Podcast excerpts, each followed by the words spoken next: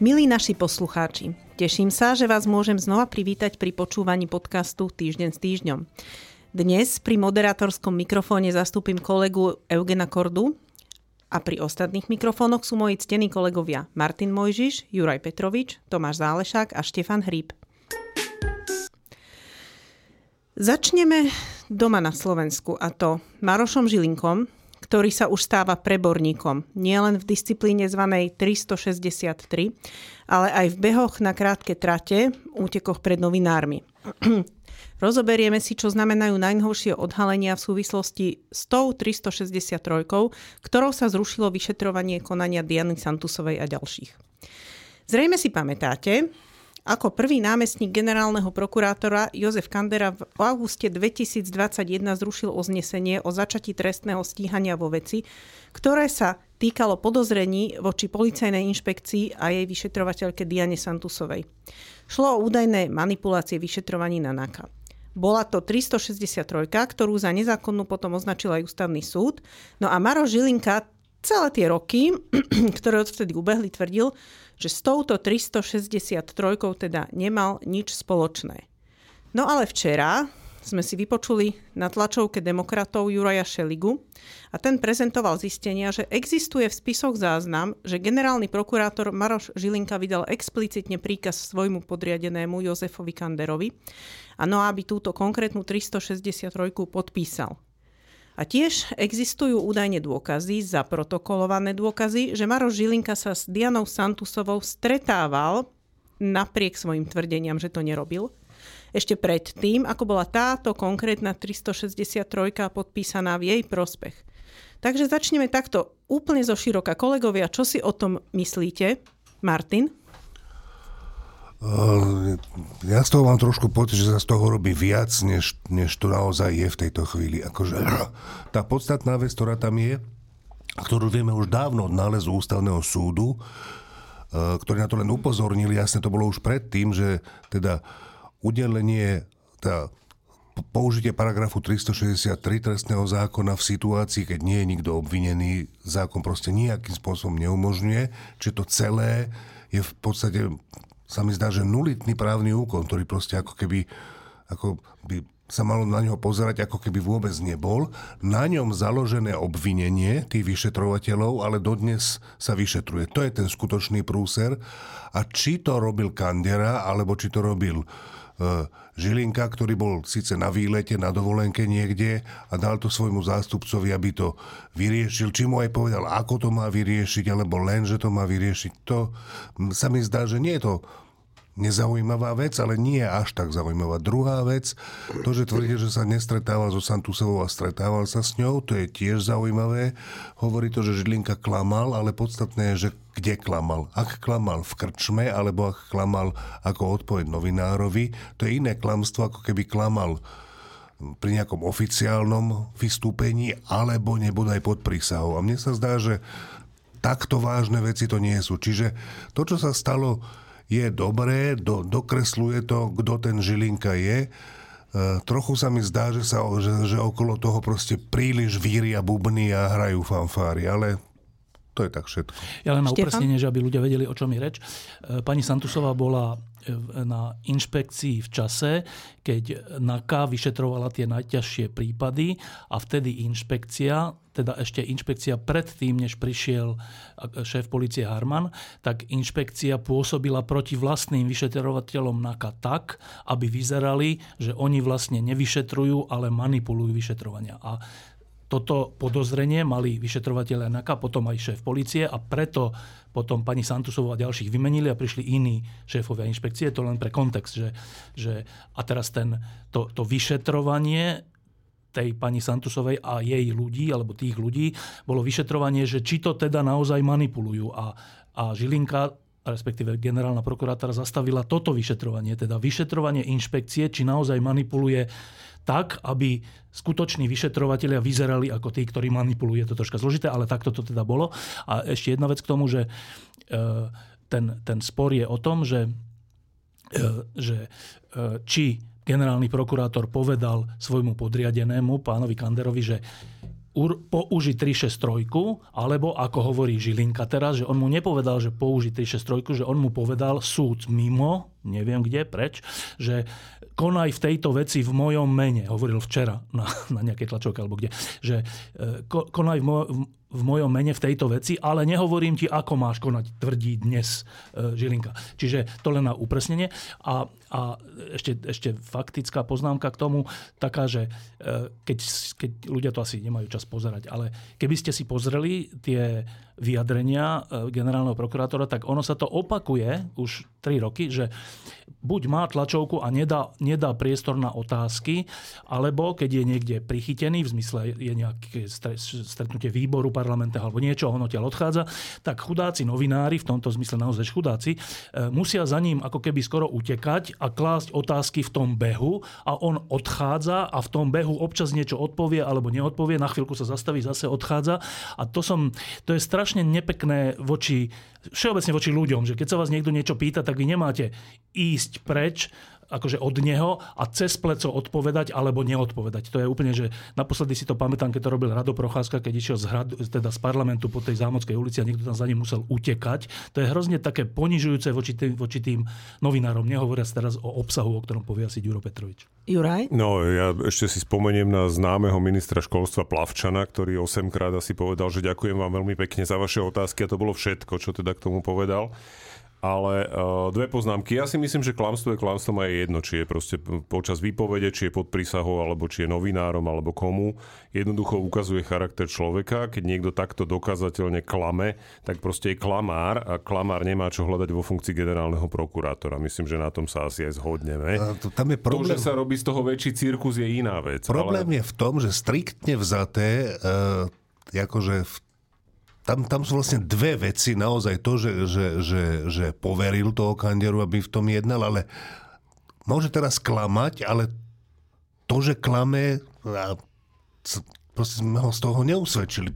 Ak naozaj povedal Kandierovi, že vyrieš to v mojom mene a nepovedal mu ako, nehovoriac o tom, že to je úplne jedno, kto z, nich, kto z nich vydal to vyhlásenie. A druhá vec, keď to teraz upresňuje, tak to je evidentná lož, ale trochu, on teraz hovorí, že so Santusovou sa síce stretal, ale nie v tej veci. Znova nemáme dôkaz, že v tej veci, ale to, to uznávam, že, že je silnejšie.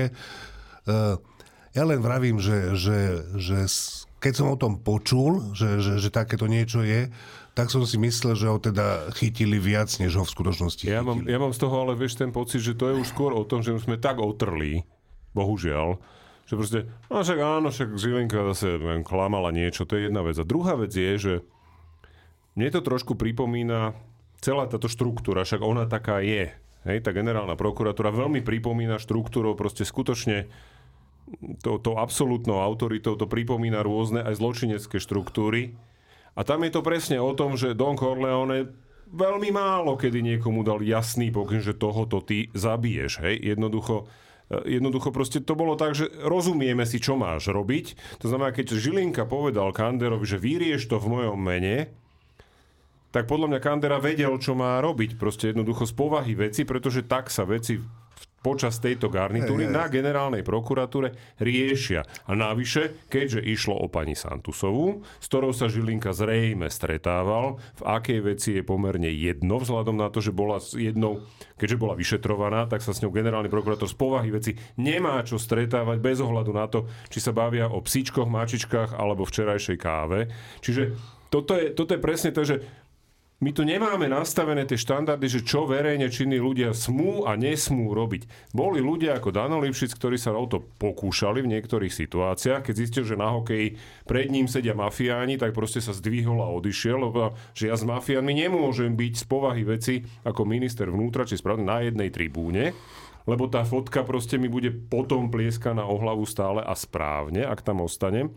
Len my tieto štandardy proste nemáme. Hej, a poviem si, že no však Žilinka sa bavil, no však áno, však klamal, ale Akože nie, ale. Tam potom za tým nemôže byť žiadne ale. Ja sa, os- Možno ja som príliš radikálny. Ospravedlňujem sa, že ešte raz do toho skočím, že uh, ja si dokonca myslím, že on klame aj v tom, že, že povedal, že to má vyriešiť Kandiera, lebo tam nebolo čo riešiť. To, to nebolo také, že, že, že to bola vec, ktorá sa mala riešiť. Hej. To znamená, že... Prišlo podanie, on... ktoré bolo treba vyriešiť. Áno, Nič čiže, také on, nebolo. čiže, čiže mm-hmm. ja považujem za veľmi pravdepodobné, že mu rovno povedal, že má použiť 363.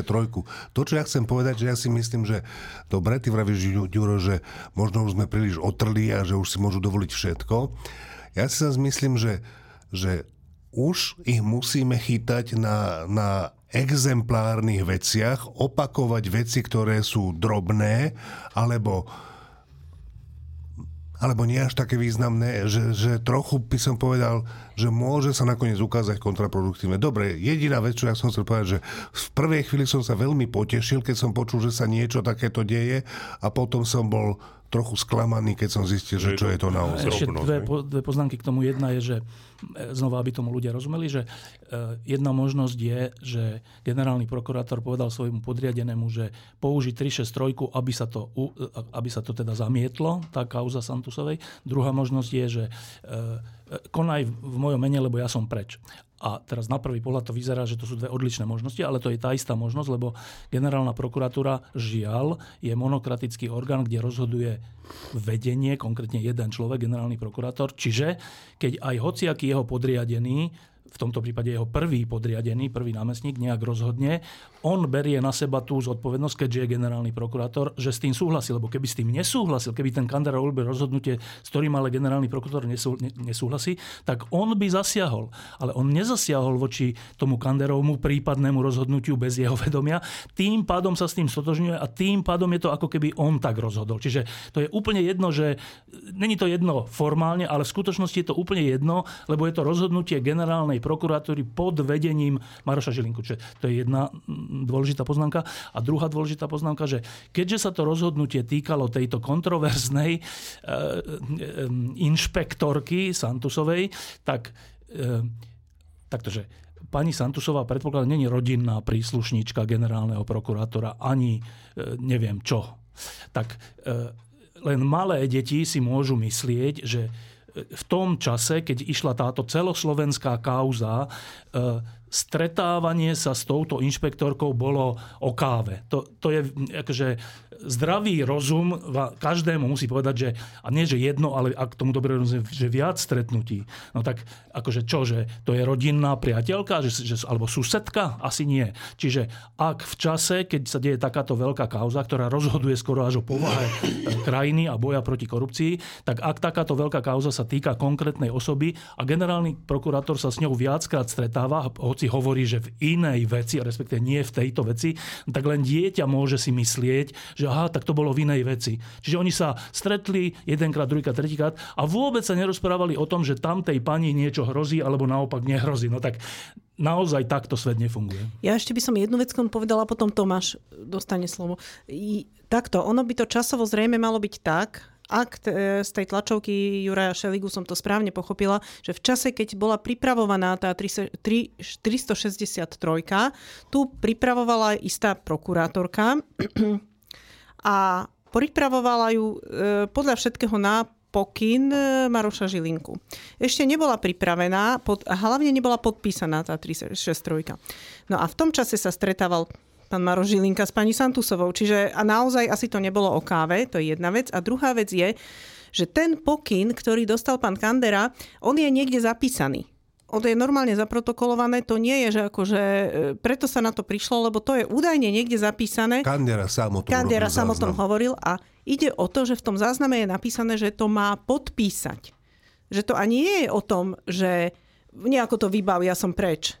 Ale v tom zmysle, že podpíš 363, podpíš znamená odsúhlas, odklepni. Lebo teda ja tu nie som a ja by som to urobil. Hej, to je tam nevypovedané, ale to je podľa mňa tak pravda.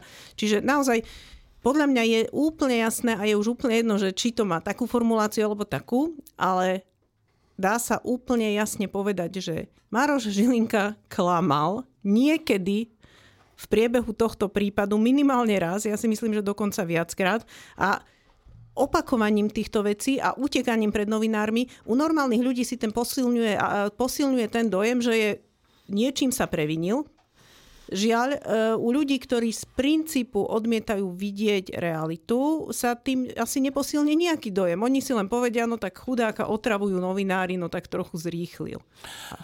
A ešte treba pre, pre historickú pamäť iba povedať, že Dano Lipšic, ktorý naozaj vtedy s tými s tými e, teda podozrivými alebo akými osobami e, nechcel sedieť na tribúne, to bolo myslím na majstrovstvách sveta v hokeji v Ostrave, alebo kde to bolo, tak e, súčasne je to Dano Lipšic, ktorý po tom, čo sa mu stalo v dopravnej nehode a po tom, čo bol politik a po tom, čo pred voľbami povedal, že voľte Olano, tak zase tým úplne poprel zase tie, tie, tie mantinely, ktoré majú byť, že, že potom kandidoval na generálneho prokurátora a práve preto sa potom stal Žilinka generálnym prokurátorom, lebo prezidentka Čaputová správne odmietla takúto mhm. nomináciu na generálneho prokurátora. Čiže e, iba aby sme si pamätali, že kto má v čom nejaký podiel viny. Tomáš? No tak zdá sa skrátka, že Žilinkovi sa zase niečo nevybavuje to, to je dôležité, osvojiť si umenie nevybaviť si. Kto videl film Vysoká hra patriotov, tak vie, že osvojiť si frázu nevybavujem si patrí k podmienkam toho, aby ste boli dobrým agentom. A je tu ďalšia téma, hoci teda možno nie úplne vzdialená, pretože práve konanie Maroša Žilinku pomohlo Robertovi Ficovi, aby sa vrátil k moci. No a Robert Fico je dnes premiérom tejto koaličnej vlády a ten návrat jeho politicky je pre Slovensko katastrofa. Nie len na domácej pôde, a preto dnes máme takú smutnú povinnosť venovať sa aj návšteve Roberta Fica na Ukrajine a žiaľ Bohu aj tej povesti, ktorú celé Slovensko za tejto vlády nadobúda v zahraničí. Takže skúsme sa zamyslieť, koho a čo zo Slovenska reprezentuje Robert Fico dnes na Ukrajine. Tak ja iba poviem zase iba tú formálnu stránku veci. E, návšteva Ukrajiny bola návšteva tuto na slovensko-ukrajinských hraniciach v Užhorode? Či, áno, v Užhorode, áno. Dobre, a teraz, že e, všetky návštevy, akože oficiálne návštevy, sa dejú v hlavných mestách. Tak, taká je, tak, taký je zvyk. E, a však dodnes je to tak, že, že, že teda štátnici chodia na návštevu do Kieva a tí zase chodia na návštevu do Washingtonu a do Berlína a tak.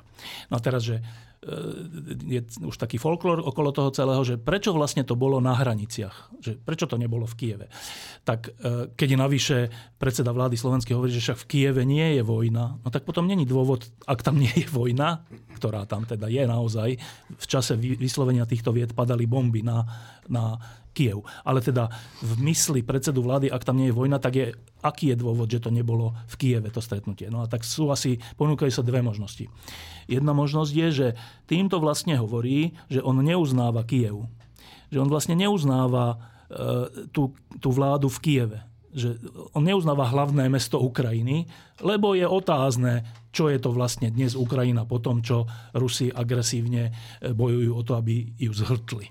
Čiže to je, to je jedna možnosť, že ja nepôjdem do Kieva, lebo tým by som vlastne ako keby bol na strane Zelenského. Tak ja budem tuto na, na hranici. To je prvá možnosť. Druhá možnosť je, že síce hovorím, že v Kieve nie je vojna, ale tak trocha sa bojím, že tam je vojna a keď by som teda išiel do toho Kieva, tak troška mám akože nejakú percentnú šancu, že budem účastný nejakého e, vojenského úderu Ruska. A to by som teda celkom nerád. No a teraz e, vyzerá to tak, že platí jedna z týchto dvoch možností. Podľa mňa platia obidve, že, že preto to, to stretnutie nebolo v Kieve, ale v túto na hranici, lebo jednak zauradoval strach a jednak e, to je signál pre e, Rusko, Orbána a ďalších, že ja neuznávam Kiev ako legitímnu vládu alebo ako tú, tú, ktorá má právo na celé svoje územie, podobne ako vy.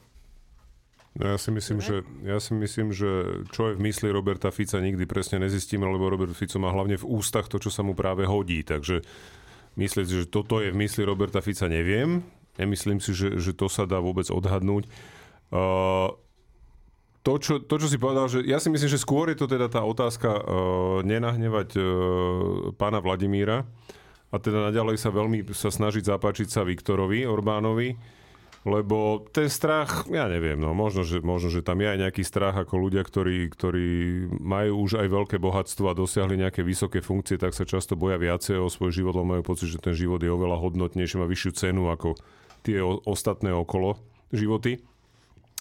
Ale čo je podstatné pre mňa je to, že to, čo Robert Fico v tom Užhorode teda podpísal, je niečo úplne iné, ako tu rozprával zase. Čiže to je, to je to dôležité, že ukazuje sa, že a ja nechcem povedať, že chvála Bohu, lebo to nie je chvála Bohu. Ono to v, tom, v tej zahraničnej politike to proste takto nefunguje, že však nevšímajte si, čo rozpráva, všimnite si, čo podpísal. Nie, to, čo rozpráva, je tiež rovnako dôležité a e, ja som istú dobu som mal taký pocit, že v zásade by bolo najlepšie, keby mu tú návštevu rovno zrušili. Že dobre, tak ty o nás takto rozprávaš, tak proste my sa nemáme o čom baviť, len rozumiem aj Ukrajincom, že to nemohli urobiť. Že to sa nedá, že oni sú skutočne vo vojne, oni sú v situácii, kedy potrebujú sa baviť s každým, ešte aj s tými, čo na nich verejne neuveriteľným spôsobom kidajú a čo rozprávajú o tom, že by sa mali vzdať časti územia a neviem, proste podobne nezmysly. A potom nakoniec na tom rokovaní ten Fico stiahol chvost a podpísal niečo, že vlastne budeme spolupracovať na obnovení územnej celistvosti Ukrajiny. Tak a teda zaujímavé na tom je to, že doteraz úrad vlády nevydal žiadne tlač, žiadnu tlačovú správu a to, bol, to stretnutie skončilo pred tromi hodinami, že už ako Ukrajinci dávno k tomu vydali normálne stanovisko a zverejnili tu to, to čo sa podpísalo. A Fico je niekde zalezený pod kobercom a strašne dúfa, zrejme, že si jeho voliči nevšimnú, že čo to ten človek tam vlastne podpísal. Že teda však on nám tu rozpráva niečo a potom príde a pred nejakým Denisom Šmihaľom, čo je teda premiér Ukrajiny, akože úplne, že stratí tvár, zalezie niekde proste pod stôl a rukou nad tým stolom niečo podpíše, ešte sa bude tváriť, že on vlastne nevedel, čo podpísal, alebo neviem si to inak vysvetliť. Takže je to ako ten postup, ktorý, ktorý vidíme, je, je len proste strašne zahambujúci. A čo je na tomto najsmutnejšie je to, že tu sa vlastne úžasný potenciál, ktorý Slovensko malo vďaka postoju minulej vlády k vojne na Ukrajine, vďaka pomoci, vďaka prijatiu utečencov, vďaka vojenskej pomoci a hlavne tým jednoznačným stanoviskám, že teda toto je agresia, že teda Ukrajina má právo obnoviť svoju územnú celistvosť, vrátanie Krymu a tak ďalej, ten kapitál je dnes už preč. Už sa šíria správy, že, že zahrani- západné tajné služby už obmedzujú prísun informácií slovenskej tajnej službe a že to obmedzenie bude ešte horšie, ak by sa Tibor Gašpar stal šéfom tej tajnej služby. To znamená, že to Slovensko v podstate v priebehu niekoľkých mesiacov prišlo takmer o celý kredit, ktorý sa podarilo za tie tri roky minulej vlády napriek všetkým jej problémom na Slovensku v zahraničnej politike dosiahnuť. A to je obrovská škoda. No iba zase fakty, ešte zo pár faktov k tomu, že čo teda podpísal, lebo to si nepovedal, tak e, na čom sa teda dohodli. Tak do, to je naozaj dosť neuveriteľné. Tak dohodli sa na tom, že Slovensko nebude blokovať 50 e, miliardový balík pomoci z Európskej únie, čo Orbán blokuje, alebo aspoň chce blokovať, alebo vychádza z miestnosti, keď sa on o tom rozpráva a tak, tak Slovensko nebude blokovať 50 miliard 50 miliard pre Ukrajinu na, pomoc. na to, aby sa bránila. Druhé, že Slovensko bude, súhlasí s komerčnými dodávkami zbraní pre Ukrajinu, ale to rozumiete, že zase pre, aby to bolo zrozumiteľné, že, že polovica volebnej kampane bolo, že my sme za mier, my smer a preto sme proti dodávkam zbraní Ukrajine. Tam nebolo, že komerčným či nekomerčným. To bolo, že ani náboj. No. Ani, ani a teraz, nekomerčný no, náboj. A teraz je, že teraz sa dohodli, že teda Slovensko je za komerčnú, teda inými slovami, že Slovensko bude zo svojich e, firiem štátnych, pološtátnych e, dodávať zbranie na Ukrajinu za peniaze. No počkajte, a teda argument, že keď tam dodávame zbranie, tým predlžujeme vojnu v, te, v tejto chvíli už neplatí, alebo že platí, ale my môžeme predlžovať vojnu, pokiaľ z toho máme peniaze? Že takto? No Štefana, ty si nepočul, čo Robert Fico povedal, že ak ide o, ak ide o peniaze, Keď tak morál, peniaze. na morál. Keď dobre. štrngajú peniaze. No čiže, čiže no však dobre, len si to, ja, ja, len, ja len to chcem sformulovať, aby bolo jasné, že čo sa tým stalo. Že my sme teda, my smer, sme proti tomu, aby vzomierali ľudia a predlžovala sa vojna, preto sme proti dodávkam zbraní, ale Bez... pokiaľ za to dostaneme peniaze, tak sme za predlžovanie vojny aj za to, aby zomierali ľudia. Čiže my sme za to, aby neumierali ľudia bezplatne. Bez toho, aby tak. sme my za to no, no, dostávali no, no, peniaze. No, Dobre, čiže, Kaliňákovi kamaráti. Čiže na tomto sa dohodli. A ešte sa dohodli, že Slovensko je za vstup, Európskej únie, vstup Ukrajiny do Európskej únie. To je taká že dlhodobejšia vec. A ešte sa dohodli a podpísali, že, že, e, budú, že Slovensko bude vyvíjať také aktivity, ktoré budú smerovať, a teraz počúvajte, že k územnej celistvosti v Ukrajiny v tých hraniciach, ktoré sú medzinárodne uznané ale to sú, že s Krymom. čiže, čiže čiže my tu počúvame doma, že to je už stratené, e, to je úplná blbosť, Rusko sa nedá vytlačiť z Ukrajiny, čiže Ukrajina nech sa vzdá tých území a proste tak. Toto tu počúvame, na tom sa vyhrajú voľby, do nejakej miery na tomto sa vyhrajú voľby.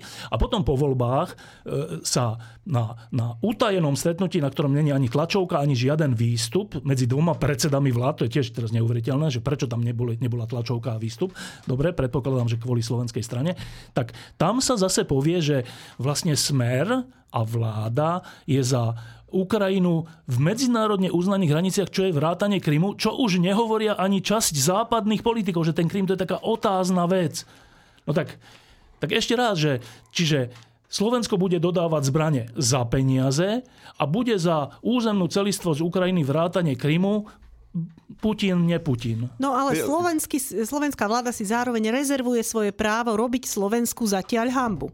To ja neviem, ale, sa... ale oni hovoria, že si rezervujú právo robiť suverénnu zahraničnú politiku. No tak suverénna zahraničná politika je toto, že, že teda bez ohľadu, ináč to by som tlieskal, že bez ohľadu na Putina my si proste myslíme, že, že Ukrajina je, má, je celistva vrátane Krymu a za to sme. To je výborná, suverénna slovenská zahraničná politika, až na to, že je v úplnom rozpore s tým, čo sa tu roky smer doma snaží povedať. Čo by ešte tiež nebol problém, keby zároveň neviedol tie reči, ktorým nám tú hambu robí. Lebo tá hamba je reálna vec. Tomáš? No, hneď na začiatku mi vrtala hlavou otázka, že Uh, akú Ukrajinu v jej, uh, teda v tom, bode, v, tom bode, v tom bode obnovenia územnej celistvosti Ukrajiny, že čo vlastne mal pán predseda No je tam ten dovedok, že z medzinárodne uznaných hraniciach. Či k tomu nemal nejaké skryté pochody, či nemyslel napríklad na Ukrajinu vo svojich rozmeroch pred nástupom Nikity Chruščova E, pravdou je, že ja tiež nevidím ľuďom do najhlbších hlbín duše, môžem usudzovať tak, ako my všetci z ich vonkajšieho správania. Z ich vonkajšieho správania je to, je to diplomaticky vzaté gesto, ktoré vrhá veľmi škaredé svetlo na Slovenskú republiku. Je to, je to spupné a arogantné a hlúpo naježené gesto, politického škrčka voči, voči reprezentácii ukrajinského národa, ktorý momentálne bojuje o svoju existenciu. Takto sa to bude vykladať. No a keďže ľuďom, okrem toho, že ľuďom nevidím do najhlbších hlbín duše, väčšinou im nevidím ani do gatí, počom nijak zvlášť netúžim, ale v prípade Fica je tu aj tá špekulácia, že mal naložené v gatiach. Možno, že naozaj platí jedno aj druhé. Martin? Ja myslím, že sme zasa trošku príliš prísni k Robertovi Ficovi. Neberieme do úvahy to, že on sa tam stretol s Denisom Šmihalom a všeli, čo sa mohol naučiť. Jakože Robert Fico chodí na stretnutia s rôznymi premiérmi a ja si myslím, že veľmi e, intenzívne sa tam učí, počúva, rozmýšľa o tom. Napríklad, to ešte pred tým odchodom na Ukrajinu, povedal takúto vetu, ktorá mňa teda on toho rozprával dosť veľa v poslednom čase, ale táto veta sa mi páčila asi najviac. Keď sa stretávam pri neformálnych diskusiách s inými premiérmi, každý si uvedomuje, že sa bude musieť nájsť nejaké riešenie. To je jeho veta k tomu, že vojenské riešenie pre Ukrajinu neexistuje. Tak týmto to, čiže Fico sa dokáže naučiť od iných premiérov veci, ktoré bežný človek by sa nenaučil, ani by ich tam nenašiel. Napríklad, každý si uvedomuje, že sa bude musieť nájsť nejaké riešenie. Čiže myslím si, že keď mu šmíhal 20 minút niečo hovoril, všeli, čo sa Robert Fico naučil a tým pádom to je vlastne už iný Fico po stretnutí so Šmihalom a predtým. Ono to veľmi Juraj? pripomína... Teraz to... ináč neviem, či ľudia zaregistrovali iróniu v tomto tóne. Mohol Preto... by si ju tam trocha dodať. Ja to, ja to trošku doplním práve, lebo tým pádom ide v zmysle starého vtipu o, o, o Enverovi, Hodžovi a Mao Tse-tungovi išlo o výmenu názorov na najvyššej úrovni. To znamená, Fico prišiel do Užhorodu, Šmihal mu vymenil názory a Fico išiel domov. Hovorí sa tomu aj odovzdávanie skúseností. To je druhá Enver Hodža bol teda albánsky e, predstaviteľ. Stalinista, hej. Áno. No. Martin, chceš ešte niečo? Lebo tak si posúvaš ten uh, mikrofón. Chcem teda na základe upozornenia šéf-redaktora uh, tohto týždenníka zdôrazniť, obzvlášť pre poslucháčov podcastu Týždeň s týždňom, že naozaj, ako s neumilým inštinktom Štefan postrehol, bola tam irónia. Ja dosvedčujem, Tomáš. že celý čas mal Martin ironickú tvár. Dobre, ďakujem. A ešte by som povedala v tejto veci jednu. Peter Pellegrini e, mal pri týchto príležitostiach rozhovor s Robertou Mecola, čo je predsedkynia Európskeho parlamentu. A tam vysvetľoval, že vlastne Slovensko ako nejako tej Ukrajine nechce ublížiť a nie je nejako proti Ukrajine a my úplne pomáhame Ukrajine ako len môžeme a my sme úplne za Ukrajinu, ako sa len dá byť za Ukrajinu. Čo neviem teda, ako zvládne niekto s vážnou tvárou hovoriť, ale Peter Pellegrini zvládne všetko. A dnes budeme sledovať s napätím, keď pôjde Robert Fico e, za nemeckým kancelárom Scholzom. A to bude, okrem toho, že to bude pravdepodobne rekordná uhlíková stopa urobená za dnešný deň, tak to bude rekord e, v zvrtaní názorov. Uvidíme po tomto stretnutí, k akej výmene dôjde. Ale ja si myslím, že ako Fico v podstate ladil formu toho Šmihala, že to už to, čo povedal Šmihalovi už môže povedať aj Olafovi Šolcovi, že to zase sa nijak nevylučuje, ale mňa fascinuje, že Peter Pellegrini musí mať extrémne dlhú ruku, lebo je schopný držať tašku Robertovi Ficovi v Užhorode a súčasne sa stretáva s Robertom Mecelou, kde plní funkcie toho podržtašku, ale že úplne dokonale, lebo tam tiež v zásade len vysvetľuje, že no však my vlastne nie sme až takí zlí, ako sa tvárime, lebo to je celé len hra na našich voličov, ktorí nám to stále ešte žerú. Štefan? Ešte jednu poviem takú vážnu vec, e, čo sa týka Ukrajiny. E, generál, generál Šedivý, bývalý, bývalý čo, šéf, šéf e, generálneho štábu Českej republiky, alebo čo bol? Armády Českej republiky, tak, áno. mal teraz taký rozhovor, ktorý sme my aj zverejnili na, na webe týždňa, kde hovorí také vážne veci, že teda hovorí o početnej presile Ruska na fronte, početnej zmysle vojakov, keďže Rusi mobilizujú, už mobilizovali ďalších 300 tisíc a proste takto sú obrovské čísla. E, údajne na, území Ukrajiny je 600 či 700 tisíc vojakov ruských a Ukrajina ešte ne, nemala tú tzv. mobilizáciu, teda ten samotný akt, že teraz o tom rokujú v parlamente a bude to trvať ešte mesiac, potom ďalší mesiac bude trvať, keď im tí ľudia sa dostavia a ďalší mesiac bude trvať ich výcvik a vyzbrojovanie. Čiže generál Šedivý upozorňuje, že Rusko, majúc túto prevahu, môže na jar, keď sa asi e, teda roztopia lady, alebo neviem, na jar proste, že môže e, sa pokúsiť o prielom Rusko, nie Ukrajina, ale Rusko v tomto prípade a posunúť tú, tú líniu dotyku ďalej dovnútra Ukrajiny, keďže e, v Rusku mobilizácia je proste jeden, jeden výnos prezidenta, kdežto na Ukrajine mobilizácia je, že parlament, verejná mienka a všetko možné. A a generál Šedivý hovorí, ktorý je úplne za Ukrajinu a je za územnú celistvosť Ukrajiny v medzinárodne uznaných hraniciach, tak hovorí, že tento rok, 2024, bude z týchto a ďalších najmä vojenských dôvodov, že veľmi ťažký pre, pre obranu Ukrajiny v tých, aspoň v tých pozíciách, v akých je dnes, alebo ešte troška menších. Že skoro to až vyznelo ako také, taká, taká e, veľká, e, tak, taký hroziaci prst, že ak e, sa nezobudíme všetci, teraz akože západné spoločenstvo a slobodné štáty, tak Ukrajina to sama, vzhľadom k tomu, čo som povedal, nemôže dlhodobo udržať. Až takto ďaleko ide generál Šedivý.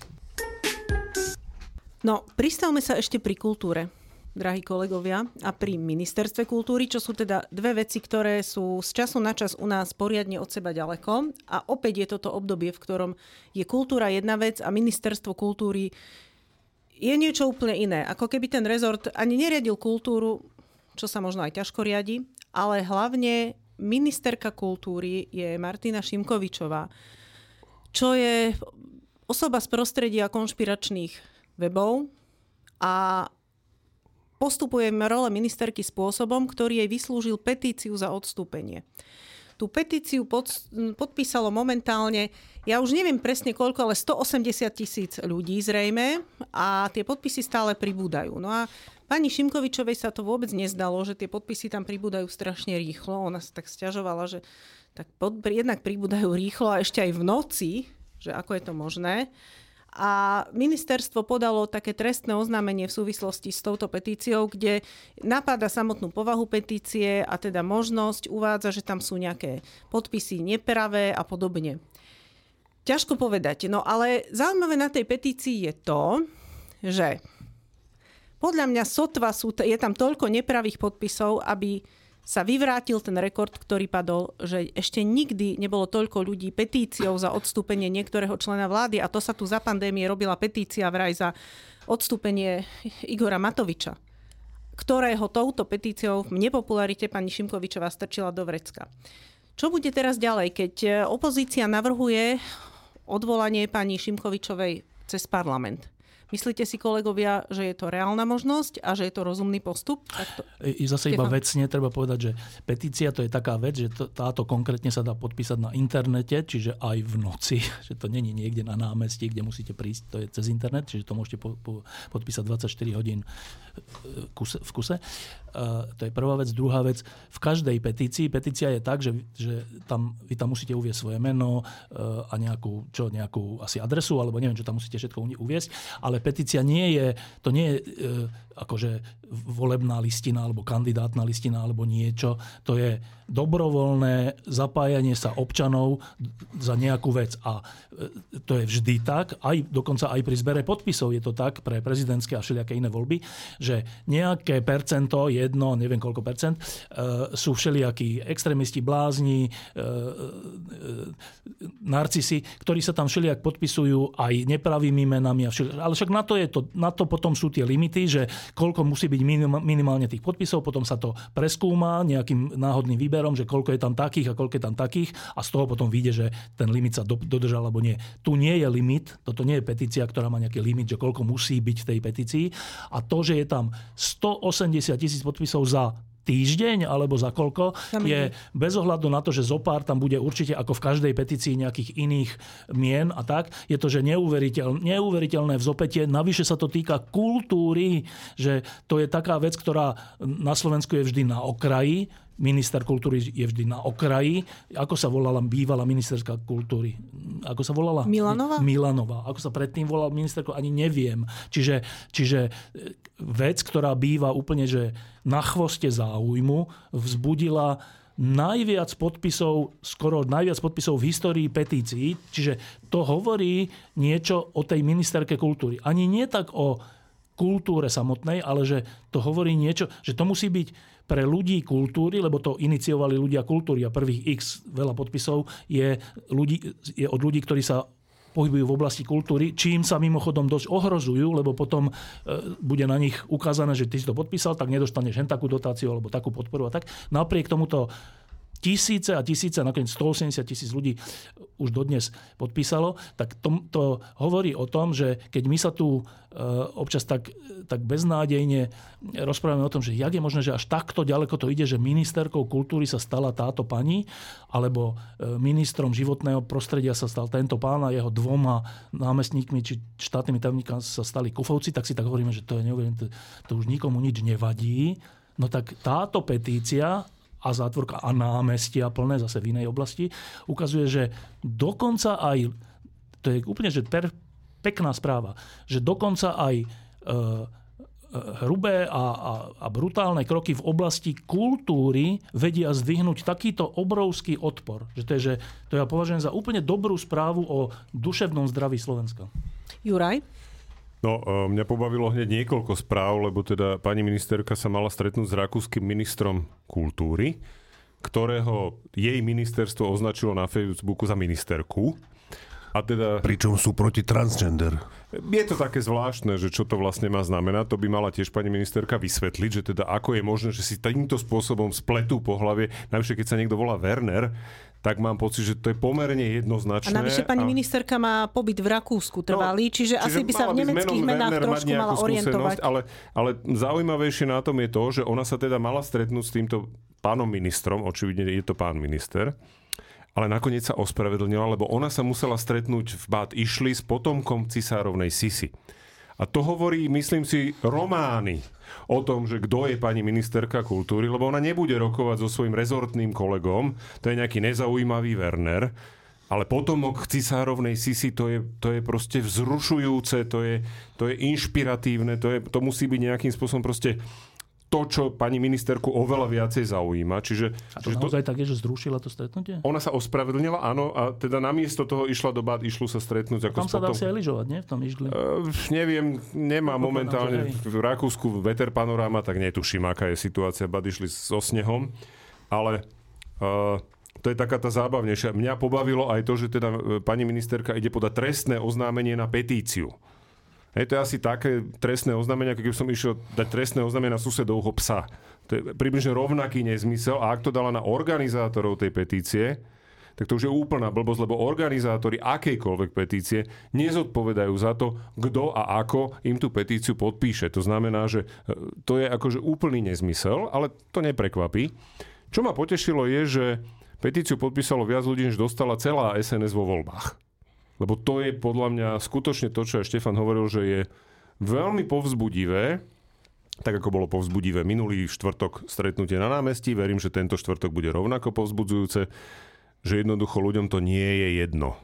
To je asi to najdôležitejšie zo všetkého, že ľuďom to nie je jedno, že jednoducho aj tu už je dostatočne veľká skupina ľudí, ktorí si uvedomujú, že burani, diletanti a, a nevzdelaní a nekultúrni ľudia jednoducho nemajú čo hľadať v čele štátnych inštitúcií. To je proste je v konečnom dôsledku dobrá správa.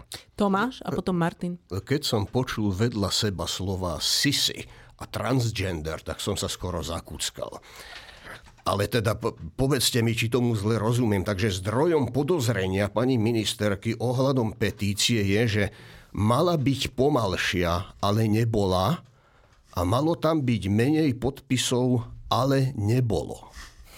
No mne to skôr sa zdá teda, že pani ministerka je v skutku populárna a aj keď si nepamätáme tamtých ministrov kultúry, jej meno si aspoň nejaký čas dozaista zapamätáme. A ja len faktická informácia, že na hornej stanici z jazdovky v Bad Ižli je 132 cm snehu, čiže fajn sa tam lyžuje.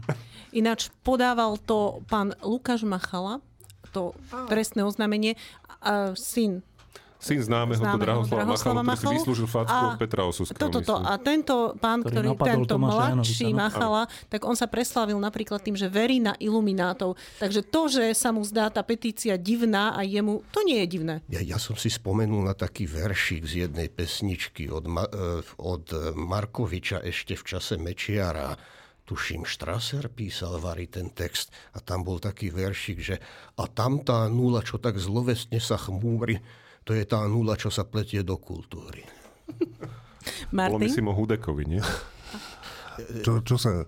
To, Alebo o Slobodníkovi dokonca. ja som to tak vtedy...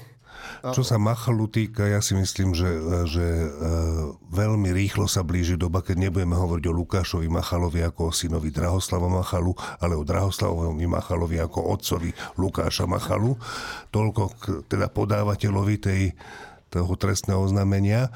E, A ja si ináč myslím, že máme šťastie, že máme šťastie, že e, sa rozhodli žalovať lineárnu funkciu, teda že, že, že lineárne pribúdajú tie podpisy. E, akože ja si neviem predstaviť, že, že čo by to bol za prúser, keby pribúdali, ako svojho času povedal Dobroslav Trnka, nie že na druhú, ale na kvadrát.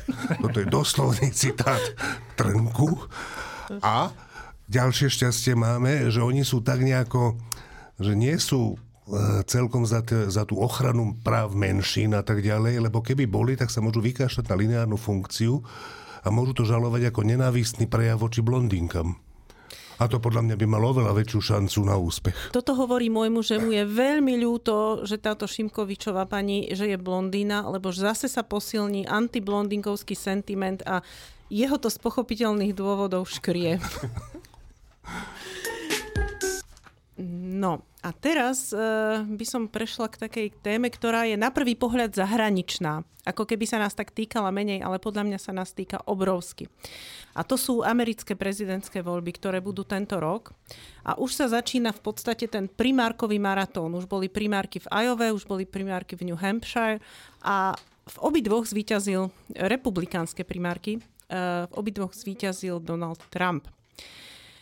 Čo to znamená, čo to veští pre tieto voľby ďalšie? E, O tom sa na americkej scéne teraz strašne veľa debatuje A je taký zaujímavý jav, že republikáni, tí, čo by chceli akože vyhrať za každú cenu a je im jedno, kto ich do toho Bieleho domu dostane, tak tí sú aj radi, že teda ten Trump to tak s prehľadom podľa nich dáva ale zároveň sa obávajú jednej veci, že v rámci republikánskej strany tie primárky síce Trump vyhrať môže, ale keď sa postaví z oči voči Bidenovi, tak napriek tomu, že Biden momentálne je zúfalo nepopulárny, čo sa týka nejako všeobecné, všeobecných e, mier obľúbenosti, tak napriek tomu bude ten Biden pôsobiť natoľko normálnejšie, že podľa prieskumov, ktoré už teraz prebiehajú, tak časť republikánskych voličov je normálne ochotná napriek všetkému hlasovať za Bidena, ak bude republikánskym kandidátom Trump. Čiže toto je niečo, čo ešte tento rok uvidíme. A prečo je to dôležité, o tom by sme sa mohli baviť teraz, pretože neviem, či si všetci poslucháči tak úplne vedia uvedomiť, že tá ďaleká Amerika, že to je dianie, ktoré sa nás priamo týka. Iba faktická Štefan. zase vec na začiatok, že e, primárky to je taká vec, že jednotlivé strany, teda demokrati a republikáni, si najskôr vyberajú svojho favorita, že viacerí sa prihlásia a potom ten, ktorý je najúspešnejší v rôznych štátoch a, a keď sa to ščíta, tak ten je potom ako jediný kandidát tej ktorej strany. Čiže primárky to ešte nie sú, že voľby, to je iba, že tie strany si vyberajú svojho kandidáta do volieb. A e, zaujímavá vec v súvislosti s týmito dvoma štátmi, teda prvý bol Iowa a druhý bol New Hampshire, Hampshire je, že, že e, teraz som sa niekde dočítal, že e, v prípade, že nejaký kandidát stranický e, vyhral primárky v týchto dvoch štátoch, tak doteraz vždy v histórii potom sa stal kandidátom tej strany, keď vyhral v týchto dvoch štátoch. Dobre, čiže to by, to by znamenalo alebo naznačovalo, že Trump bude kandidátom republikánov. Teraz bude, budú ešte jedny dôležité primárky, a to sú v Karolíne, teraz neviem, či v Južnej alebo v ktorej, e, kde je tá Haleyová, to je tá jeho vyzývateľka, e, kde je, ona je odtiaľ. Čiže, takže tam sa môže stať, že keďže je to domáci štát, tak by mohla vyhrať. Hoci prieskumy favorizujú aj v, jeho, v jej štáte víťazstvo Trumpa. No, ale teda to bude ešte taká zaujímavá vec. Ale teda vyzerá to tak, že, že proti Bidenovi, lebo zvykom je, že keď je niekto prezident, tak potom tá strana ak ten prezident chce ďalej kandidovať, nedáva ďalšieho kandidáta, respektíve ten sa stáva vždy e, kandidátom tej strany. Čiže vyzerá to tak, že to bude znova súboj Biden-Trump, čo na prvý pohľad je taká otázka, že že akože velikánska Amerika, ktorá má 300x miliónov obyvateľov, e, množstvo zaujímavých ľudí, množstvo zaujímavých inštitúcií, množstvo zaujímavých autorov, spisovateľov, všelikoho, že, že ta, takýto obrovský organizmus, slobodný, že, že vie vygenerovať na najdôležitejšiu pozíciu 77-ročného a 80-ročného, alebo koľko, že to na prvý pohľad vyzerá tak, teraz nič proti veku, ale to je, to, to tak nebýva, že my sme si, ja, ja som ešte z generácie, keď sme si robili srandu z ruského politbíra, že to sú že 90-roční, 80-roční, tí sa potom stávali tým, tým prezidentom, keď Brežnev zomrel a vždy hneď zomreli, lebo boli už starí, neviem, či ich nezabil niekto, ale dobre, to dajme bokom. Ale sme si z toho robili srandu, že vždy dajú takéhoto starého, ktorý potom zomrie, že to je také čudné, sa to volalo, že gerontokracia a tak. No a teraz je to, že v Amerike, že, že, že není schopná vygenerovať takáto obrovská krajina, že niečo aspoň teda elementárne, že mladšie a zdravšie? Dobre, to je jedna otázka. Druhá otázka, vážnejšia je, že čo, bude znamen- čo by znamenalo víťazstvo jedného alebo druhého. O Bidenovi e, to by znamenalo pokračovanie súčasného stavu, čo je ešte ako tak, v zmysle aj podpory Ukrajiny a všeličoho ďalšieho. Čo by znamenalo víťazstvo Trumpa pre nás, pre malú krajinu Slovensko. Tak, e, najprv poviem pozitívne jedno, že víťazstvo Trumpa by znamenalo celkom dobrú vec pre Izrael, lebo on je v tomto e, taký, že ako aj vo všetkom, taký málo uvážlivý, ale v, v prípade Izraela napríklad Trumpová administratíva rozhodla, že sa veľvyslanectvo presťahuje do Jeruzalema, čo sa vtedy zdalo, že e, to bude strašná vojna z toho alebo niečo a žiadna, žiadna veľká vojna z toho nebola. Čiže nemá to len, len že vo všetkom to bude peklo, ale e, spôsob uvažovania e, pána Trumpa je taký, že e, v živote dosiahneš niečo vtedy, keď si tvrdý a keď proste hlava, nehlava svojho protivníka porazíš. To je jedno, akými prostriedkami, ale musíš byť silný, tvrdý a vtedy si akože úspešný v podnikaní, v biznise, v showbiznise, hoci kde. No dobre, a v tom prípade, preto sa ľudia e, sa tak počudovali, že prečo sa on stretával s tým juho, severokorejským, jak sa teraz volá severokorejský diktátor, Kim neviem, Unom, že, že to je čudné. A dokonca on povedal, že je to taký, je to taký naozajstný vodca svojej krajiny, povedal Trump o, o akože vrahovi svojej krajiny, ale tak on vidí, že ten je silný a, a je, je, akože ide hlava, nehlava, je, je, je šéf. Tak to sa mi páči. Ja si, ja si myslím, že takto sa Trumpovi páči aj Putin. Hoci jemu sa nepáči to, čo Putin robí v mnohé veci, ale sa mu páči, že je taký, taký akože, že sa tak vie presadiť. Že je taký, že, že no. A čo to znamená pre, pre Slovensko? No tak to znamená, že potom by sa, je, je veľké riziko, že ten, ten želaný svet podľa Ruska, to je taký svet, kde takýto silný sa proste presadí. To je, to je ten svet, že, že silou sa presadíš, napríklad zaberieš nejaké územia, alebo, alebo ovplyvníš voľby v inej krajine neférovo. Tak obávam sa, že víťazstvo Trumpa by zvyšovalo riziko, že Putin a podobní ľudia, čínsky, čínsky diktátor a ďalší ľudia, e, vzhľadom k ich povahe mocenskej by dostali aj, nie, asi by to nebolo, že verejne povedané, to sa nikdy tak nerobí, ale aj z Ameriky by bola väčšia, menšia brzda voči takýmto spôsobom robenia svetovej politiky. A to, to je pre malú krajinu ako Slovensko, že veľká hrozba. Juraj? A potom no, Tomáš. Treba povedať v súvislosti s Putinom a Trumpom aj to, že teda sú jasné podozrenia, že v roku 2016 dochádzalo k masívnym zásahom vlastne aj ruských tajných služieb do amerických volieb prezidentských. To znamená, že tam bežali nejaké dezinformačné kampane, že, že fungovali naozaj trolie farmy a tak ďalej v prospech Donalda Trumpa. Trumpo, Trumpovi jednoznačne imponuje tá moc a určite ho fascinuje proste tá, to, čo má Putin, že on môže prakticky všetko hej, v rámci domácej politiky, že proste nie je zväzovaný žiadnym parlamentom, žiadnou proste súdmi ani nikým Čiže ja si viem predstaviť, že v tom, Trumpo, v tom Trumpovom vnímaní je to proste niečo, čo mu imponuje, lebo proste on sa nemusí, Putin sa nemusí v ničom obmedzovať, hej. Jeho obmedzujú prírodné zdroje a ľudské zdroje Ruska, ale inak sa nemusí on vo svojich ambíciách a rozhodnutiach ničom obmedzovať.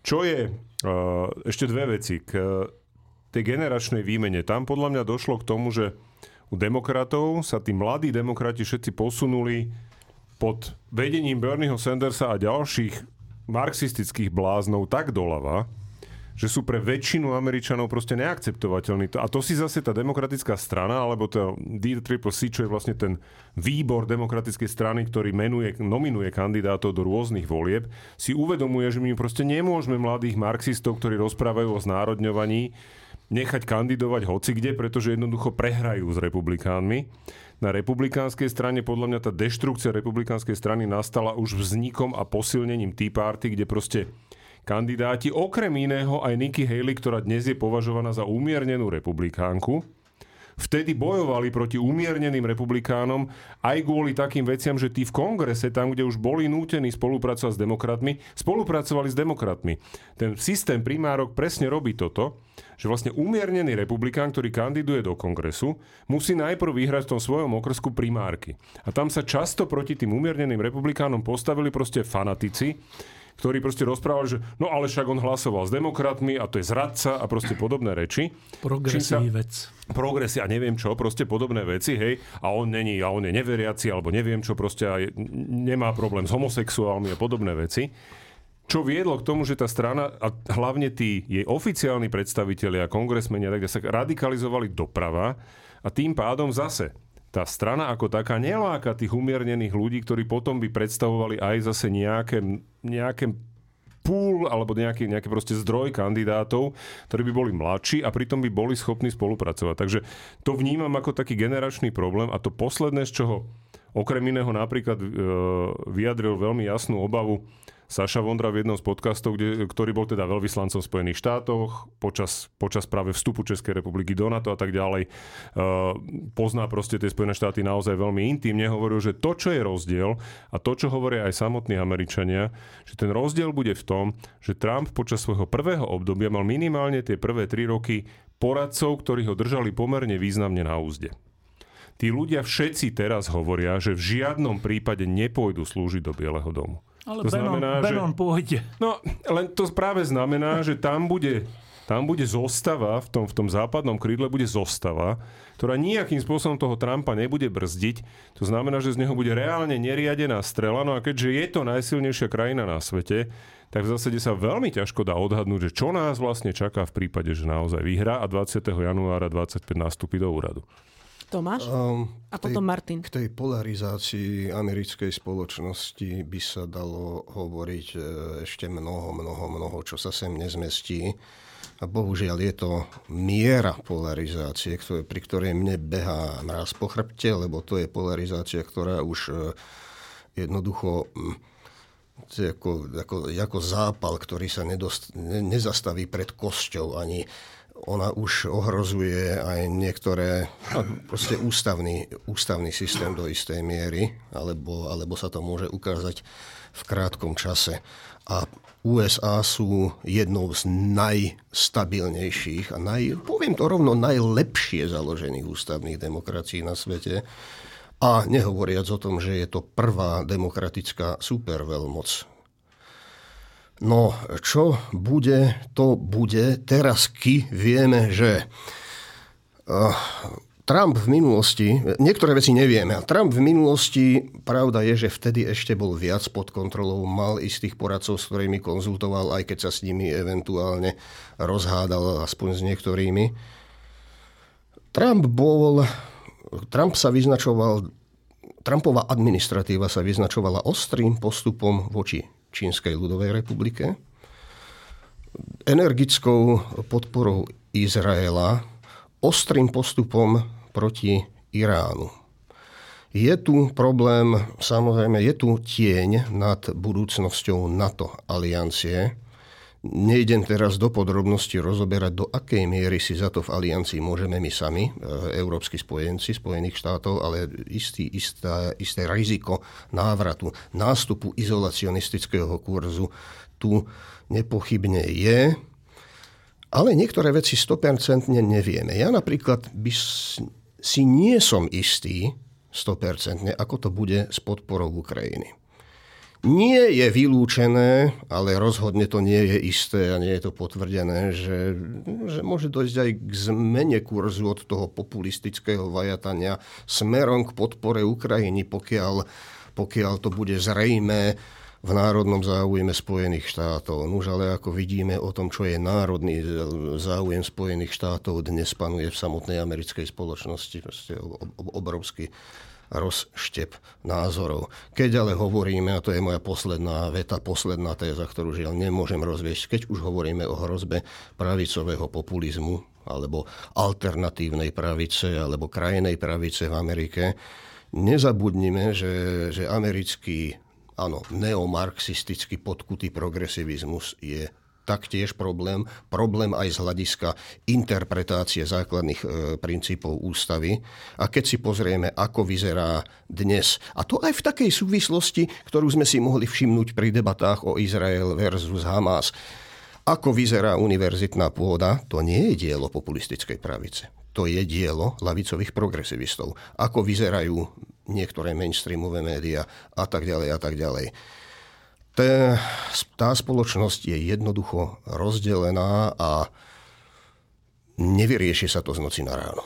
Ešte jedna poznámka k tomu, čo sa teraz deje. E, časť ľudí v Európe spája s Trumpom takú nádej, že on je taký, že akože Amerika first a teda stiahnime sa z z území, prostredí a problémov, ktoré sa nás bezprostredne netýkajú a títo ľudia si teda myslia, že to by vlastne bolo v tomto zmysle dobré, že Amerika by sa ako keby stiahla do seba. No tak len, len akože z dnešných, včerajších správ, že e, teraz bola taká správa, že, že americké síly zasiahli proti nejakej e, iránskej bunke, nejakej islamistickej, teroristickej alebo akej, na území Iraku. Počkajte, že iránske bunky operujú na území Iraku? Že áno, operujú. A že t- na území Iraku sa Američania do toho starajú v zmysle, že aby tá bunka alebo ten, tento veliteľstvo, alebo čo to bolo, nepôsobilo ďalej? Áno. Druhá správa, že v Červenom mori, čo sú tie, tie tá nejaká, nejaký z Jemenu, či kto, nejaká, nejaký kmeň alebo kto, Husiovia. ktorý pália odtiaľ rakety, no tak e, prišiel, prišli tam americké vojenské lode, aby tie rakety zastavovali a aby hlavne aj týchto, e, týchto ľudí, islamistov alebo čo sú to, e, eliminovali. No tak teraz si na chvíľku predstavme, že by sa Amerika teda Trumpovsky stiahla teraz my by sme sa tak akože tešili tu v Európe, že no tak konečne je to na nás. No ale čo by bolo na nás? Na nás by v tej chvíli bolo, že aha, tak na území Iraku sú nejakí teroristi, ktorí sa idú rozpínať. Zasiahnime. Kto? Kto zasiahne? Kto do toho pôjde? Však to je aj troška riziko. Veď to je riziko pre tých vojakov, to je riziko pre ten štát, to niečo stojí. Kto dá lietadlovú alebo akú voj, voj, vojnovú loď do Červeného mora a tam bude ris- riskovať, že tú loď niekto potopí a že tých vojakov niekto zabije. A kto sa zastará do Jemenu, kde je také prostredie, aké je. Že táto, táto prvoplánová úvaha, že to by bolo fajn, keby sa Amerika stiahla a teda Trump vlastne by to možno vedel zabezpečiť. Táto úvaha krýva na všetky nohy, lebo lebo táto úvaha znamená, že by to bolo potom na nás, ale my na to nie sme ani zvyknutí, ani pripravení dokonca ani odhodlaný. Ani čiže, čiže aj toto je dôvod preto, aby sme tak trošku sa modlili, aby vyhral Biden. No. Martin? Uh, ja si myslím, že sa môže ukázať v budúcnosti, že v skutočnosti v tomto svete súčasnom, kde máme šialenú vojnu na Ukrajine, rôzostrašný teroristický útok a potom vojnu v Gaze, Irán, Severnú Koreu, Jemen, že v skutočnosti absolútne najdôležitejšou udalosťou budú americké voľby. Pretože tie majú potenciál zmeniť svet spôsobom, aký všetky tieto ostatné veci nemajú. Keď bol prvý raz zvolený Trump za prezidenta, Trump to nie je len hráč, ktorý uznáva silu, to je v prvom rade falošný hráč, celý čas falošný hráč, ktorý uznáva silu, najmä silu podvodníkov. A, a od si... biznisu až po politiku. Všet, áno, všade. Eh, a tento človek, teda keď sa stal prvý raz prezidentom, tak bola otázka, že či v tej krajine vyhrá to, čo spomínal Tomáš, že ten systém protiváh a brzd a celej, celej tej celej, jak je nadizajnovaná tá americká demokracia, proste sila inštitúcií, či vyhrá nad silou blázna nad silou jednej konkrétnych fyzických osôb v tom ktorom období. Ja myslím, že konkrétneho blba v tomto prípade. A teraz ukázalo sa, že ten prvý raz tá Amerika sa ukázala byť vynikajúcim spôsobom odolná. Otázka je, či sa stane tak, či, či to vydrží aj druhýkrát, lebo tá situácia sa zmenila. A to, čo sa môže stať, že z najdôležitejšej demokratickej krajiny na svete, ktorá okrem iného plní tú úlohu, ktorú práve Štefan spomínal, sa stane niečo iné, čo ale ten svet strašným spôsobom pocíti ako negatívnu vec. Čiže hrozí tam toto nebezpečenstvo. A potom je tam ešte jedna vec, ktorá sa už deje, že, že Trump je najlepšou ilustráciou toho dnešného šialeného stavu, kedy sa slová používajú na to, aby sa hovorilo absolútne čokoľvek. Že, že hoci kto kandidát, veľmi vážny kandidát na prezidenta USA môže povedať, že severokorejský Kim je v podstate fajn chlapík. Teraz to je Ajove povedal, že Putin je fajn chlapík. A teraz otázka je, že počkajte, to máme brať vážne? Alebo to nemá, to je jedno, to, to len tak povedal, že on fur niečo tak hovorí, to je jedno, čo hovorí, neberme to vážne, však je to Trump. Dobre, keď povedal, keď povedal že, že Veľa z vás asi ešte nikdy v živote nepočulo o takom politikovi, že, ktorý sa volá, že Viktor Orbán je to premiérne Turecka tak vtedy, keď povedal túto vec, akože ja som sa potešil, že to je fajn, že keď to aspoň ten Orbán počuje a berie to vážne, tak to môže byť dobrý signál. Ale to je jedno, proste u neho neexistuje vtip, nadsázka, čokoľvek, lebo čokoľvek povie, to je ako keby to nepovedal.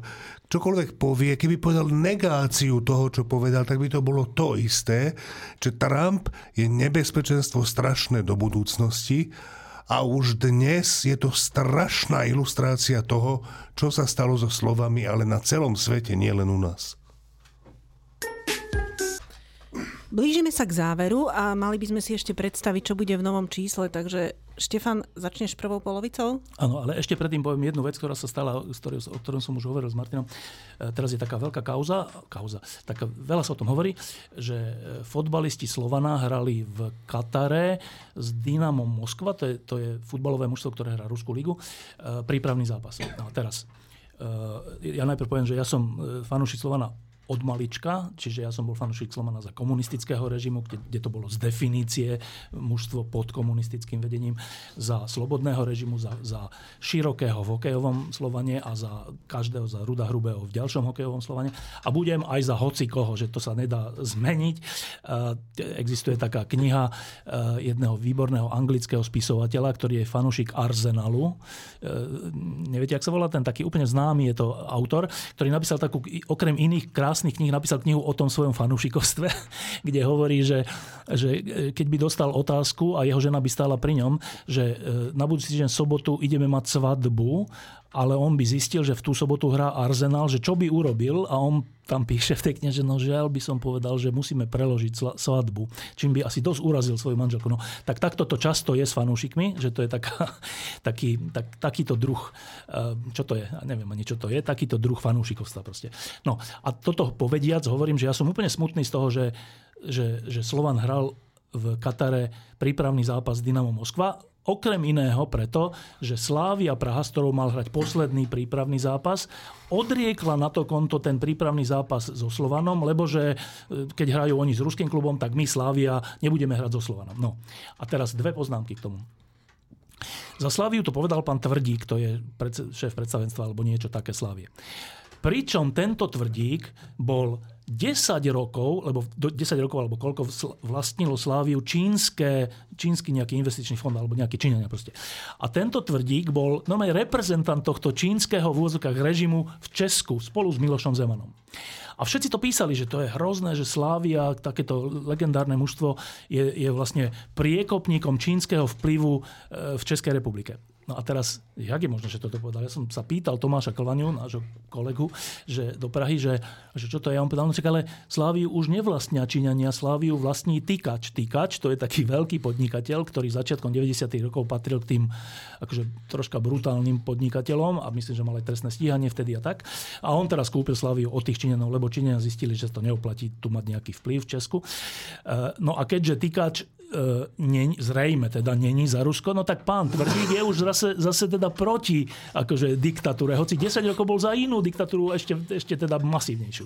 No, to je, to je jedna poznámka k tomu, že, že to je také zaujímavé. Druhá poznámka, to sa týka toho istého, ale v hokejovom prevedení, že to isté sa deje, že teraz na, na šéfa zväzu Míra Šatana útočí pán Radosa, to je šéf, on odstupuje šéf Trenčína hokejového, ktorý hovorí, že to čo má byť, že, že Šatan sa stretol s Dankom, čo sa týka ministerstva športu a tak. Pričom tento Radosa a ďalší šéfovia klubov v čase, keď Miro s Mišom Hanzusom a ďalšími chceli ozdraviť slovenský hokej od korupcie a od úpadku, tak títo boli proti ním a dodnes sú vlastne proti tomu progresu v hokeji. Tak to je také, že, že, že to len konštatujem, že, že skoro až, že na ukrajinskej veci sa, sa e, vy, chcú vyviesť morálne, ako keby ľudia ako Tvrdík a Radosa. To sa mi tiež veľmi nepačí.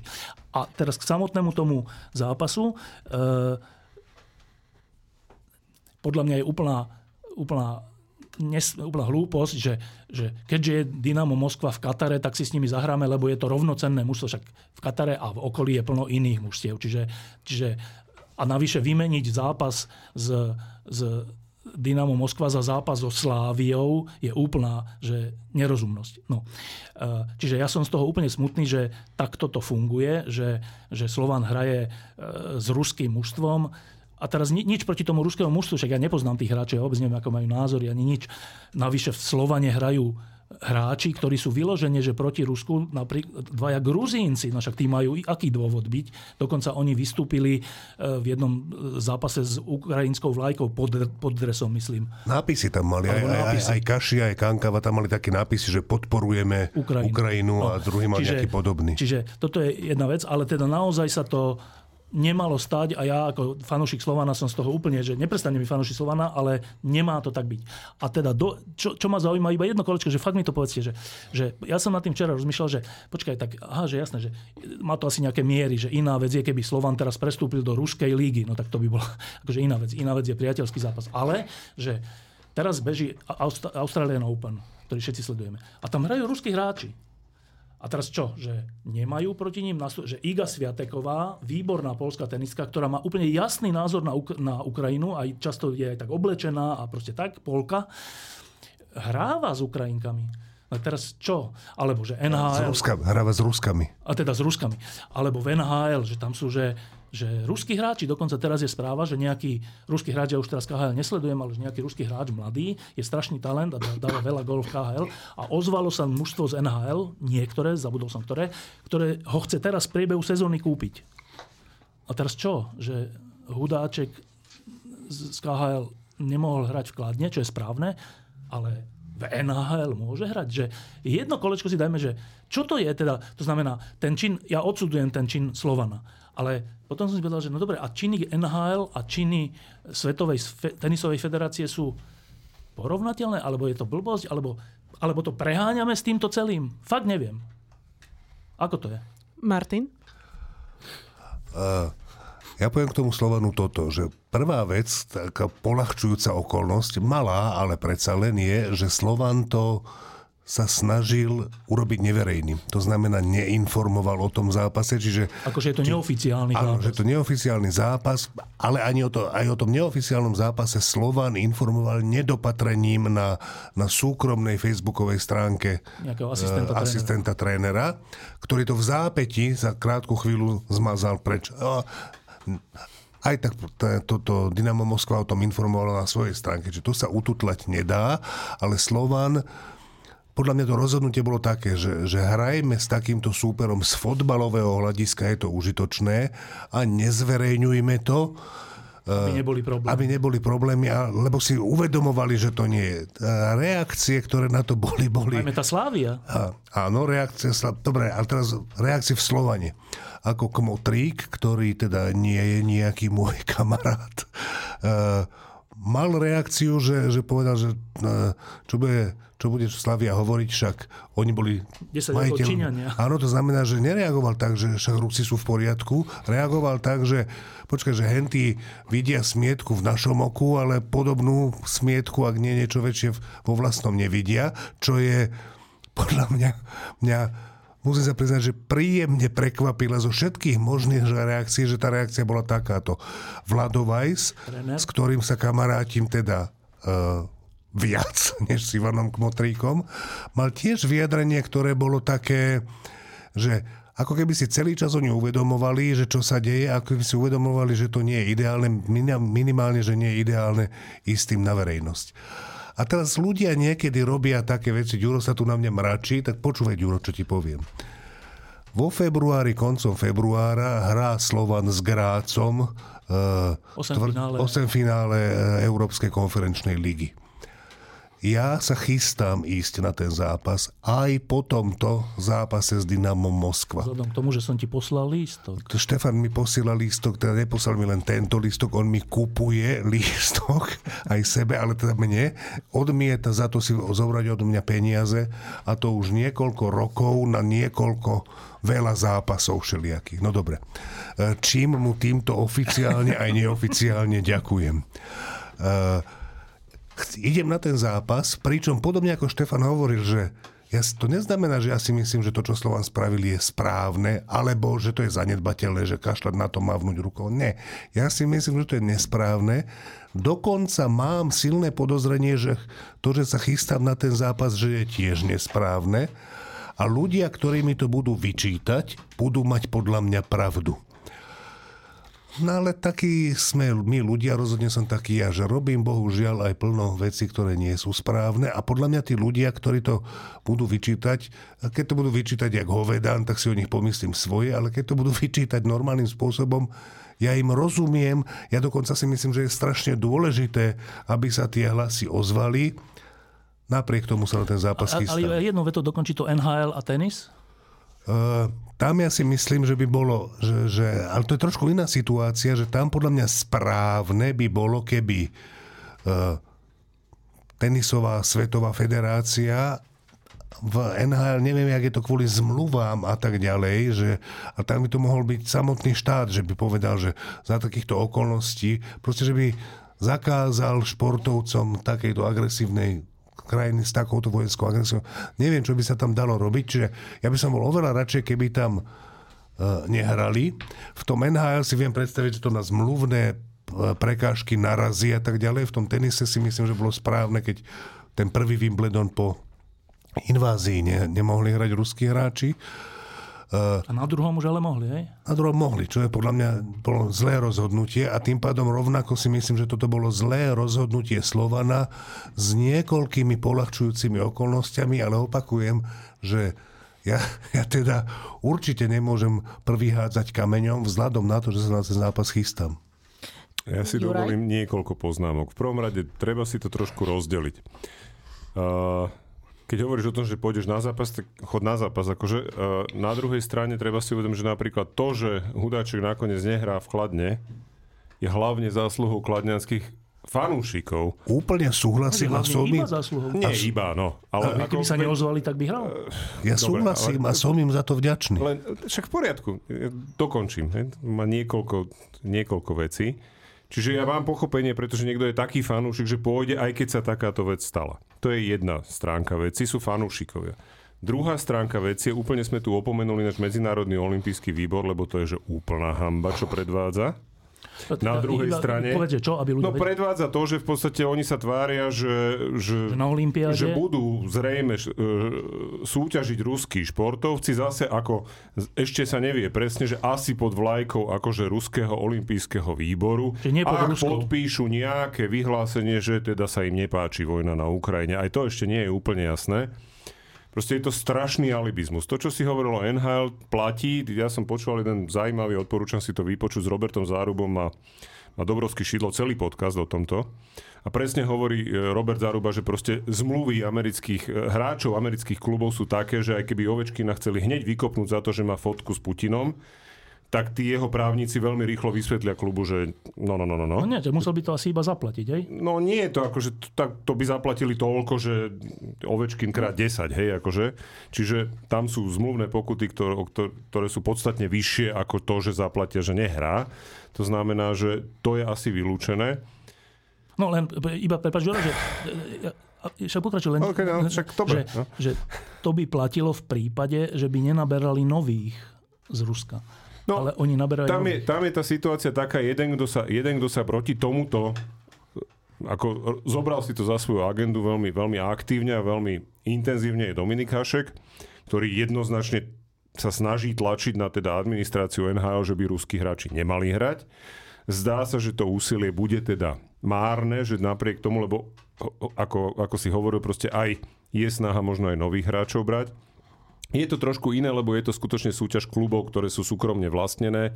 Tam štát alebo nejaká proste štátna federácia v podstate nemá žiadny vplyv. Čiže to je niečo iné trošku. Čo sa týka e, tenisu, ja som v podobnej situácii.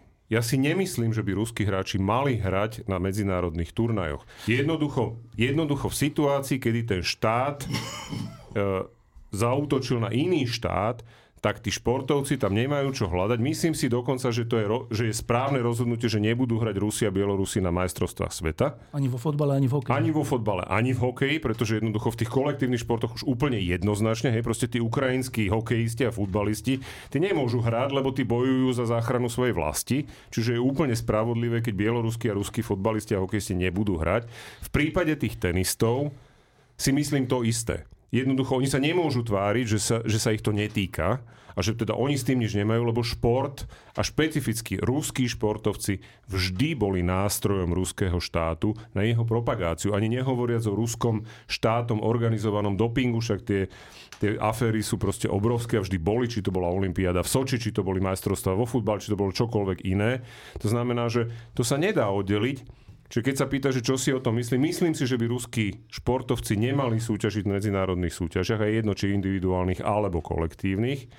Myslím si, že to, že Slovan hral s ruským tímom kdekoľvek na svete je proste hamba. Myslím si, že vysvetlenie, že a čo Slávia, že kto koho vlastnili, alebo čo je proste to je také akože ukazovanie prstom niekam inám. Nepáči sa mi tá argumentácia. Ja som tým chcel len povedať, že vzhľadom Mohla na to, koľko, horšia, de, koľko debilných vyhlásení sledujeme, toto bolo relatívne uh, no, áno, len, menej debilné. Áno, len na druhej strane zase ja oceňujem ten postoj Slavie viac ako to, že tu nie... Ako to, to, to, to považujem za, za dobré gesto, bez ohľadu na to, kto ich 10 rokov vlastnil. A ja, to Aj kto ich vlastní Ešte raz, to je áno. úplne správne na to poukazovať, to je úplne správne, súhlasím. Dobre, a teraz ešte poviem jednu maličkosť k tomu, chápem, čo ste povedali, uh, a jednu maličkosť, že ten Dominik Hašek, ktorý takto akože veľmi postupuje, tak ten istý bol teraz uh, na, na, v Buffale, kde on bol tá hviezda, v Buffale spolu s Mírom Šatanom dlhé, dlhé roky, kde bol najlepší brankár NHL, tak teraz hovoriac, že NHL tým, že tam hrajú Rusi, podporuje vlastne Rusko, tak tento Hašek išiel do Buffala, hovorí, že z biznisových a ešte nejakých dôvodov, dobre, bol na zápase NHL v Buffale, dokonca vhodil puk na zápas NHL. Na čo z Česku mu hovorí, že počkajte, tak tak halo, že, tak hovoríte, že samotná NHL tým, že tam Rusi hrajú, sa podiela na propagande ruskej a vy tam hodíte puk tejto propagandy. Na čo on povedal, že aha, vlastne to som si tak neuvedomil, no vlastne to bola chyba. No, no. tak len hovorím, že, no dobré, ale to povie, no dobre, čiže len hovorím, že to je, to, to je strašne zapeklitá vec, že každý sa do toho nejako chytá od Mira Šatana cez Radosu, cez Slován, cez Hašeka, cez všetkých, že to je úplne zaujímavé. Ešte k tomu Mirovi Šatanovi som chcel len jednu takú, možno trošku jedovatú poznámku lebo ty teraz hovoríš o tom, že no však tí, čo kritizujú Šatana, však to sú takí, tí, čo neviem čo. No, ktorí škodili Ale ty si v tomto podcaste verejne vyzýval Mira Šatana, aby sa nepredklonil pred tým Andreom Dankom alebo jeho ministrom športu. Takže stretnutie s Andreom Dankom ja považujem podľa mňa za istým spôsobom, možno je to nevyhnutné, ale ja to považujem za tiež vec, ktorá, ktorá minimálne ma neteší. Hej, to, a to neteší ani mňa, ale o tom sme sa tiež včera rozprávali, že to je vec funkcie, že keď si šéf hokejového zväzu, ktorý z definície musí spolupracovať so štátom minimálne pre dotácie pre deti, pre teda žiacké kluby a žiacké súťaže, tak keď si šéf toho zväzu a povedal by si na základe výsledku volieb, že ty s týmto nesúhlasia a nechce s tým mať nič spoločné, tak tak to je troška iná situácia než moja. Že ja si to, ja si to môžem povedať. a, a proste to tak. som ja nepovedal, že mal Šatan na začiatku povedať, že s tým nesúhlasí. No ale potom ja sa musí s nimi stretávať. Nemusí sa stretávať s Andrejom Dankom. Kľudne mohol počkať, kým bude minister športu a s tým ministrom športu potom riešiť veci, ktoré sa týkajú rozpočtu pre hokejový zväz. To je úplne v poriadku, samozrejme. Len šéfom toho ministerstva športu bude Andrej Danko v skutočnosti. No ale dobre, čak ja len hovorím, že mať funkciu je troška zložitejšia vec. Martin. Ja chcem povedať... Vlastne Dobre, ja chcem povedať... Strašne zaujímavé, len budeme ťahať 3 hodiny. Ešte jednu vec chcem povedať, že nemôžeme tento, túto tému ukončiť bez toho, tým duplom, že ju moderuje Marína z Banskej Bystrice, aby sme nepome- nespomenuli Miša Hanzuša. Stačí to meno povedať a povedať, že chvala Pánu Bohu za to, že máme Miša Hanzuša. No, ktorý není ani, ani Radosa, ani nejaký taký a je naozaj, že že, že na správnej strane. Dobre, Dobre. a teraz nové, nové číslo týždňa. E, nové číslo týždňa, e, ktoré vyjde teraz v piatok, e, jeho ústrednou vecou, ústrednou témou, titulkovou témou je taká otázka, ktorá by nás pred 20 rokmi vlastne ani nenapadla a teraz je to už úplne reálna otázka, že, že ako je možné, že na Slovensku sa idú príjmať zákony, ktoré sú v prospech tých, ktorí porušujú zákony. Že to je úplne zvláštna vec, že zmysel štátu okrem iného je udržiavanie a vynúcovanie spravodlivosti na jeho území. A my tu teraz čelíme situácii, keď vrcholní predstaviteľa štátu predkladajú zákony, ktoré znemožňujú zákonné procesy. To je, neviem, či sa to niekde... Áno, stalo sa to, keď Mečar udelil amnestiu, ale to bolo, že pre jedného človeka. Ale že takto masívne, že celoplošne, čo sa týka každého vlastníka televízora, bytu, auta, ktorého bezpečnosť a istota sa týmto pádom znižuje, to sa mi zdá až neuveriteľné, že takéto zákony príjmať proti, vlast, proti bezpečiu a istote vlastných 5 miliónov obyvateľov a deje sa to, dokonca sa to deje za podpory skoro polovice e, zo všetkých občanov Slovenskej republiky. Tak my sme si položili otázku, že čo sa to tu vlastne deje, čo sú to za zákony a k čomu to bude viesť. To, to, sú tie, to je tá trestná politika štátu, ale to sú konkrétne veci. E, máme tam veľký text, ktorý sme napísali spolu s Martinom Mojžišom. Máme tam rozhovor s Petrom Kubinom, ktorý je advokát v mnohých tých závažných kauzách z predošlých troch rokov.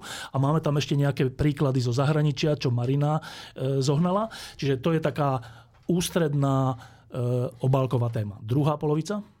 No, ja by som ešte povedala, že máme rozhovor, ktorý je na rozhraní prvej, druhej polovice a je to rozhovor s Pavlom Butorinom z Rádia Slobodná Európa. Jeho manželka Alsu Kurmaševa je momentálne e, už vyše 100 dní zatvorená v Rusku. Ona je tam zatvorená protiprávne. To je ďalšia iná ukážka toho, že čo môže právny, neprávny systém štátu urobiť, keď sa ho zmocnia hajzly tak Alsu Kurmaševa je už vyše 100 dní zatvorená doslova za nič v Rusku a prebieha istá kampaň za jej oslobodenie. My veľmi dúfame všetci normálni ľudia, že sa to podarí, uvidíme. Týždeň by sa rád prihlásil k tomu, že sa jej zastáva. A potom mám v druhej polovici krásny klozer o sovách s nádhernými fotkami. Máme tam článok... Čo to je o sovách? O sovách. Sovy na Slovensku. Sovy na Slovensku? Kolega bol, s, kolega bol pozorovať sovy s e, ľuďmi, ktorí sa sovám venujú, s odborníkmi a vznikli z toho aj krásne fotografie. Máme tam článok o virtuálnych influenceroch, čo je úplne že bizarné. To sú bizarné postavy, to si prečítajte. To sú influencery, ktorí nie sú živí ľudia ale len vytvorené postavy. A k tomu ešte poviem, teraz pozerám na Tomáša, Tomáš má vynikajúcu esej o AI a správe štátu a politike. Čiže o umelej inteligencii a o tom, ako to bude zasahovať do politiky. Dobre, a teraz je aj nejaká vzducholoď? Je tam vzducholoď, druhá, druhá polovica. Druhá časť, ešte a bude jedna. A čo to je teraz? Toto je v podstate príbeh e, Ferdinanda von Zeppelina až do konca Prvej svetovej vojny. Tohto človeka? A jeho firmy a jeho aj vzducholodí. vzducholodí. Dobre. A ešte tak. tam budú dva veľké materiály, veľmi dobré o poruchách príjmu potravu. To znie tak klinicky, ale je to niečo, čo sa extrémne týka najmä mládeže, takže odporúčam všetkým, aby si to prečítali. Tak, to je nový týždeň. Sláva Ukrajiny. Herojem sláva. Sláva.